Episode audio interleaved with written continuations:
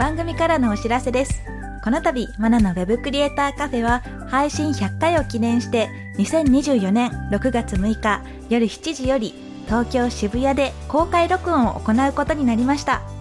公開録音の詳細は番組詳細欄のリンクよりご確認ください。たくさんのご応募お待ちしております。ウェブクリエイターボックスマナでした。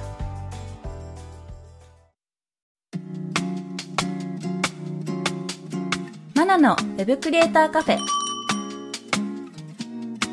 ェブデザイナーでウェブクリエイターボックスを運営しているマナですウェブ制作を勉強中の駆け出しちゃんです。この番組では Web コンテンツ制作で役立つ知識やノウハウ、キャリアのお話をしていきます。今回のテーマは HTML、CSS とコーディングスキルです。HTML と CSS 結構長年勉強してきたのかなと思うんですが駆け出しちゃんどんな印象でしょうか？なんだかんだで駆け出しの時よりかはちょっと長く触ってはきたのかなと思うんですけれども今でも全然苦手です。全然苦手。そんな HTML、CSS のコーディング、まあ、ちょっとやっていくと楽しくはなるはずなのでそんなお話とあとはノーコードについても今日はちょっとお話をしていきたいと思いますえまずはですね最近はそんな HTML や CSS がわからなくてもウェブサイトが作れるサービスも増えてきました。え歴史を遡るとですね1990年代にホームページビルダーというソフトがあって現在では数多くのサービスが国内外に存在します。ノーコードなんて呼ばれてるんですが駆け出しちゃんはノーコードについてはどれくらい知識がありますか？そうですね。どういったものがあるのかとか何ができるのかとかそういったことはあのあんまりわかんないんですけれども LP デザイナーをやっていた頃にペライチといううん。ツールを使ったことがあります。うんうんうん。サービスですかね。そうですね。サービスありますね。ただかなり前の話なので今回ペライチでこれができなかったって言うかもしれないんですけれどもそれがもう最近ではできることになっている可能性があるのでそのあたりはすいません。ご容赦ください。そうですよね。あの、ちょっと前までできなかったことが1ヶ月経ってたら、あれ？新しい機能追加っていうのが、ねアップデートが早いですよね。そうですよね。それがいいとこであり、あれ？なんかついていけなくなっちゃうっていう方ももしかしたらいるかもしれないですよね。はい。でそれでは、ペライチを使って、どんなことをされたんですか？はいランディングページを作りましてもともとは HTML、CSS で組んだ LP をご提供していたんですけれども、そのクライアントさんの方から文章や画像を自分で変更したいので、ペライチというサービスがある、これを使ってみてほしいということで、ペライチを触ることになりました。ただあのコーディング費用がかからないということで、うんうん金額はかなり安くなってしまいました。うんうんうん。ランディングページ1本1万円になりました。うんうんうん。ただ文章や画像を変更したいというニーズは確かにあるなと思いましてペライチを使いこなせるようになれば私にも新しい需要が生まれるんじゃないかなとかなり張り切ってしまいましてうんうん自分でも練習用として有料プランを登録してうんうんあとは昔 HTML、CSS を使って作っていた架空のサイトをペライチに移植したり HTML の埋め込みも試しにやってみたりして準備していたんですけれども結局クライアントさんの求めるデザインがそもそもかなりシンプルだったようで基本機能で事足りてしまってましたうんうん。有料プランの日数はまだ実は残ってます、う んそっかそっか。あ、結構、1年プランとかで登録されてたそうですねあ、なるほどなるほど。かなり割引率が高く見えちゃって思い切ってしまいましたありますね。ありますよね。まあでも練習用として長く使ってみるっていうのもいいかもしれないですけど、まあ最初はね、あの無料プランでも十分かもしれないですね。そしたら。そうですねうんうん。確かに今言ったみたいに、あの、ノーコード、あ結構思ってたより使ってるなってちょっと思ったんですけど、使いこなせてる感じが、なんか今聞く感じだったら伝わってきたんですが、そうなんですよね。あの、クライアントさん側の方がうん。結構求めてるものがすごくシンプルで、こっちは HTML とか CSS、あと JavaScript を使ってゴリゴリ使って行くぜみたいな感じで思ってたら、うん、いや、そこまで求めてないです、みたいなお客さんも結構いるんですよね。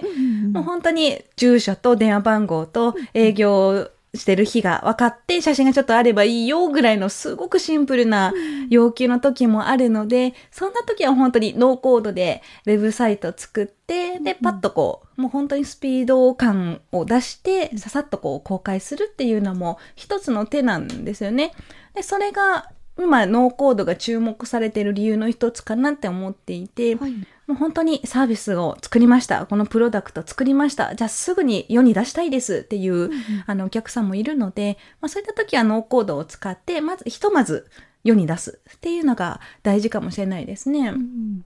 ノーコードを使ってみて思ったメリットやデメリットって何かありましたか？そうですね。メリットは HTML、CSS の時よりはかなり早く作ることができまして、うんうん、でそのクライアントさんも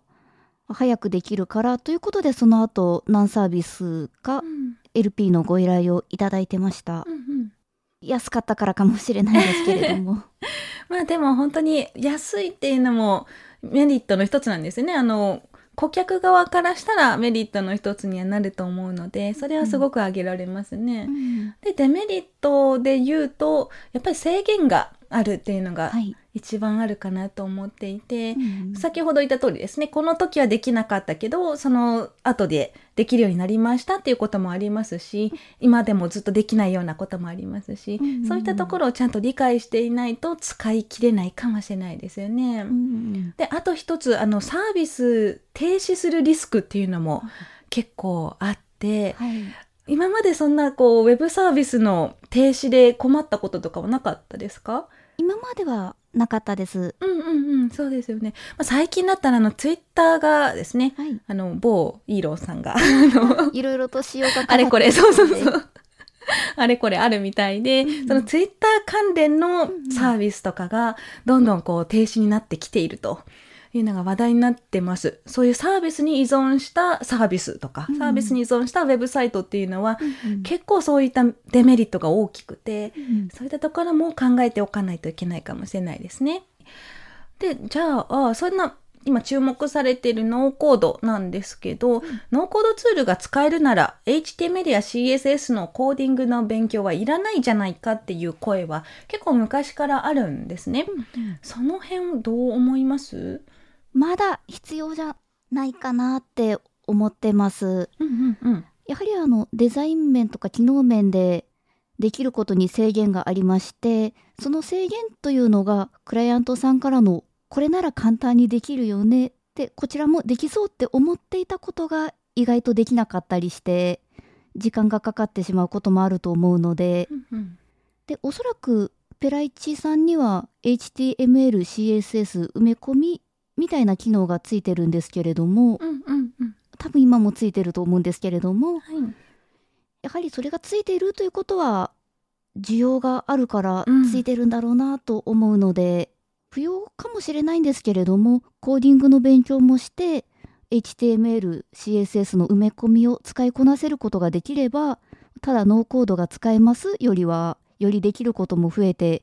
自分のアピールポイントも増えていくと思うので、うんうん、まだ不要ではないと思います。そうですね。その当時ですね。あの、細かいカスタマイズしようって思ったら、またやっぱり人の手で一つ一つカスタマイズしていく必要があるので、それができないってなると、やっぱりあの用意されたテンプレートしかできないんですね。うん、できる範囲がやっぱりこう限られてくるので新しいものをこう自分たちの手で作っていこうぜっていうような考えなんであれば、うん、ある程度はコーディングができていないと難しいかもしれないですね。はい、はいで、えー、じゃあそのコーディングの勉強を今、あの、テックアカデミーですね、やっているところなんですが、はい、まあ、だいぶ慣れてきましたね。あのテックアカデミーさんにはだいぶ慣れてきました。ああ、よかったです。コーディングの方はどんなですか？今まであのコピペでしたり、うん、エディターの予測変換に頼りきりだったのが、うんうん、今回メンタリングでバレてしまいまして ああという感じです。そうなんですね。あの、バレてしまったっていうのが、私、あの、ちょっと、メンタリングで時間が余った時とかにですね、練習問題をやってもらってます。で、そこでコーディングの練習問題をやってもらった時に、ハイフンをアンダースコアにしちゃってたりとか、スペルミスがあったりとか、そういう小さいミスがちょこちょこあったんでしたね。はい。はい はい。まあそういったミスは本当最初のうちは本当に多くて、私もあのセミコロン一つ足りないっていうので、エラーがわからなくて見つけられなくて、もう一日ぐらい潰したことがあるんですね。もう自分で本当見つけづらいと思うので、うんえそこで紹介したのがエメットっていう省略記法です。例えばですね、CSS で M って押してタブキーを押すとマージンって出てくるとか、HTML だったら div ってやったら閉じる div までこう出てくるとか、そういう省略した書き方ができるっていうものなんですね。はい。でこれをちょっと紹介した時どう思いました？すごいびっくりしました。びっくりしました。こんな機能あったんだーって全然知らなかったです。そうなんですよね。これがまあ昔はプラグインみたいな形で、なんかこう自分でツールに付け加えないとできなかったものなんですが、あ、便利じゃんってなって、まあ大体今どのエディターでも標準で付いてるような機能なんですね。で、あまり知られてない、こうすごく便利なんですけど、初学者の方にはあまり知られてないかもしれないというようなもので、まあ、これを使うと本当に効率よくコーディングできますし、先ほど言った通りミスの防止にもつながるんですね。はい。で、使ってみて、あれからどんなです？紹介してから使ってみました？何回かですね、うんまだあの見ながらなのでそうですよね。逆にすごくたどたどしくなってしまって、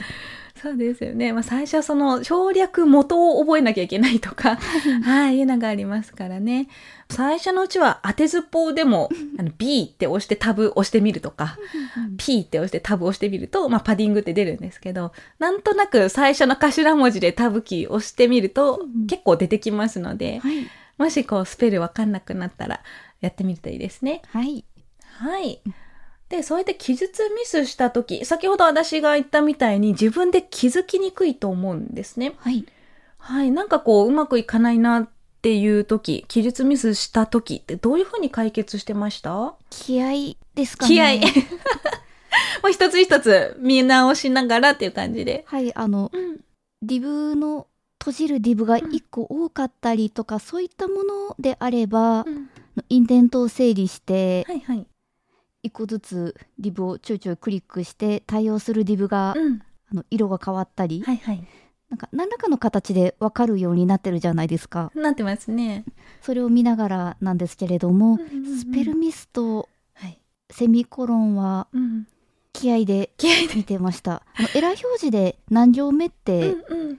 出ていて、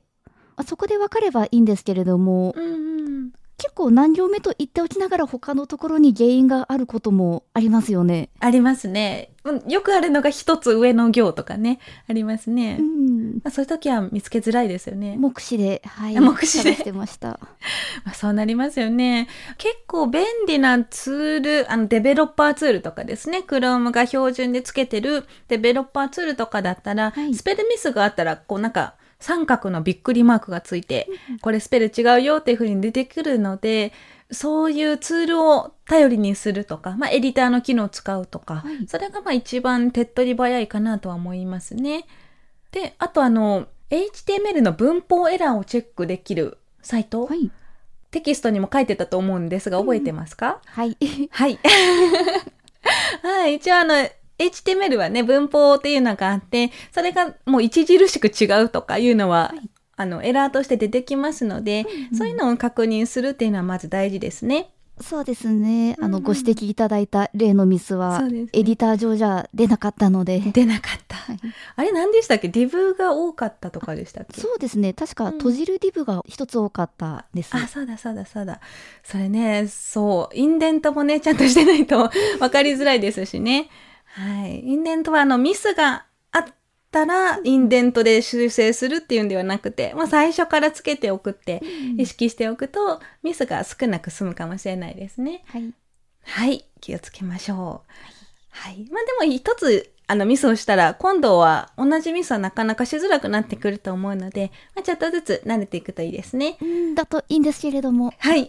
大丈夫です、大丈夫です。まあちょっとずつやっていきましょう。はい。はい。で、今、ちょっと話題にも出たエディターなんですが、いつも何のエディター使ってます、はい、テックアカデミーさんでは、クラウド9はい、そうですね。Amazon の AWS っていうとこから出してる、クラウド9っていうオンラインで使えるエディターですね。うんはい。これが、まあ、あの、メンターと共有するために必要なので、うん、えローカルで使えるものではなくて、オンライン上で共有できるような形で使っているものなんですが、はい、普段ローカルで、こう、インストールして使っているものとかもありますか VS コードです。うん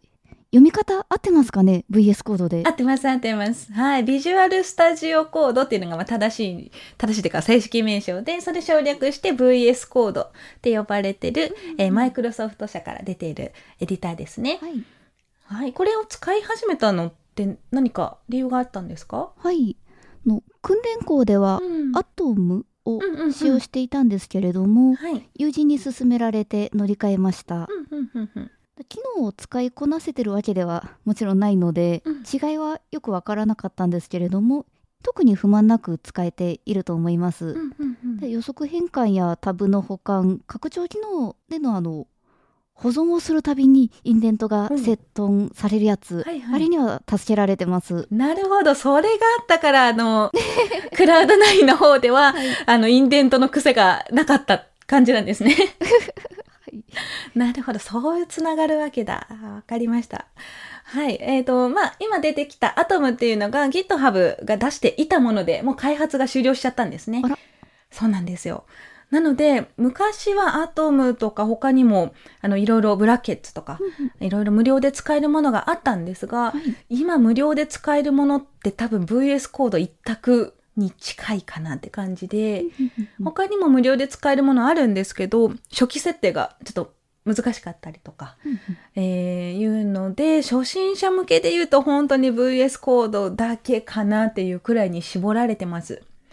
なので、まあ逆に言うと選びやすいですね。そうですね。あの、あれもこれもあるけど、どれにしようっていうのがないので、はい、今も本当に今から勉強しようっていう方は VS コードで大丈夫です。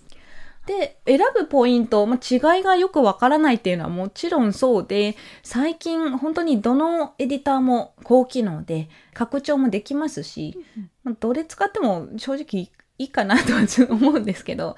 使いやすさで言うと、例えば日本語であの表記ができるかとか、表示できるかとか、他の機能がカスタマイズ性がどうかとか、そういうところで見極めるといいかなと思います。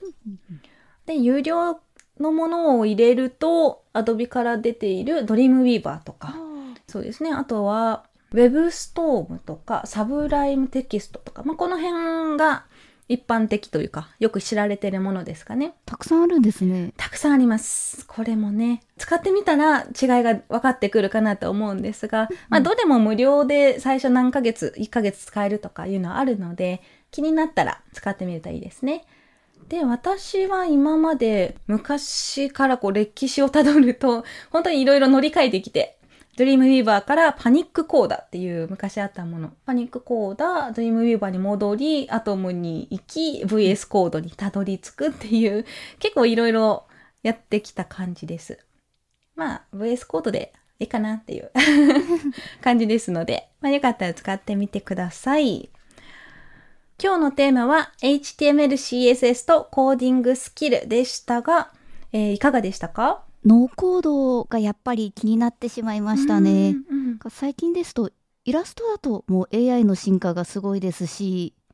これからどうなってしまうんだろうなっていう気持ちはあります。うんうん、私はコーディングあまり得意ではないので、勉強しなくて済むならっていう下心もすごいあります ただですね今あのテックアカデミーさんで学んでいる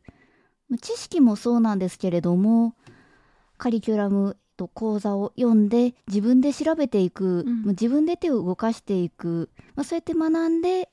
コードを HTML、CSS をうまく組み立てていく力とかそういったところもコーディング以外でもきっと使えるはずなので養っていきたいと思ってます。素晴らしい。いいですね、いいですね。そうなんですよ。あの、文字の色を変えれるかがどうかが大事なんじゃなくて、どこがどういうふうにつながって何を指定したらこうなるっていう、その一連の流れとか考え方っていうのが大事なのであって、そういう細かいところはですね、今後 AI とか、えノーコードとかでもできる範囲かもしれないんですが、はい、その最初の組み立てっていうのはすごく大切なので、これからもですね、そういう細かいところまで考えていきましょう。はい。さて、この番組では感想や質問、リクエストなどお待ちしております。番組詳細欄にあるリンクよりお気軽にご投稿ください。ツイッターではカタカナでハッシュタグ web カフェをつけてツイートしてください。そして Apple Podcast や Spotify の Podcast ではレビューもできますので、こちらにも感想を書いていただけると嬉しいです。ここで私がメンターをしているテックアカデミーについてのご紹介です。テックアカデミーは Web デザインやプログラミングをオンラインで学べるスクールです。現役エンジニアや現役デザイナーからマンツーマンで学ぶことができます。副業案件の提供を保証するテックアカデミーワークスもあるので、ぜひテックアカデミーと検索してチェックしてみてください。またお会いしましょう。Web クリエイターボックスマナと駆け出しちゃんでした。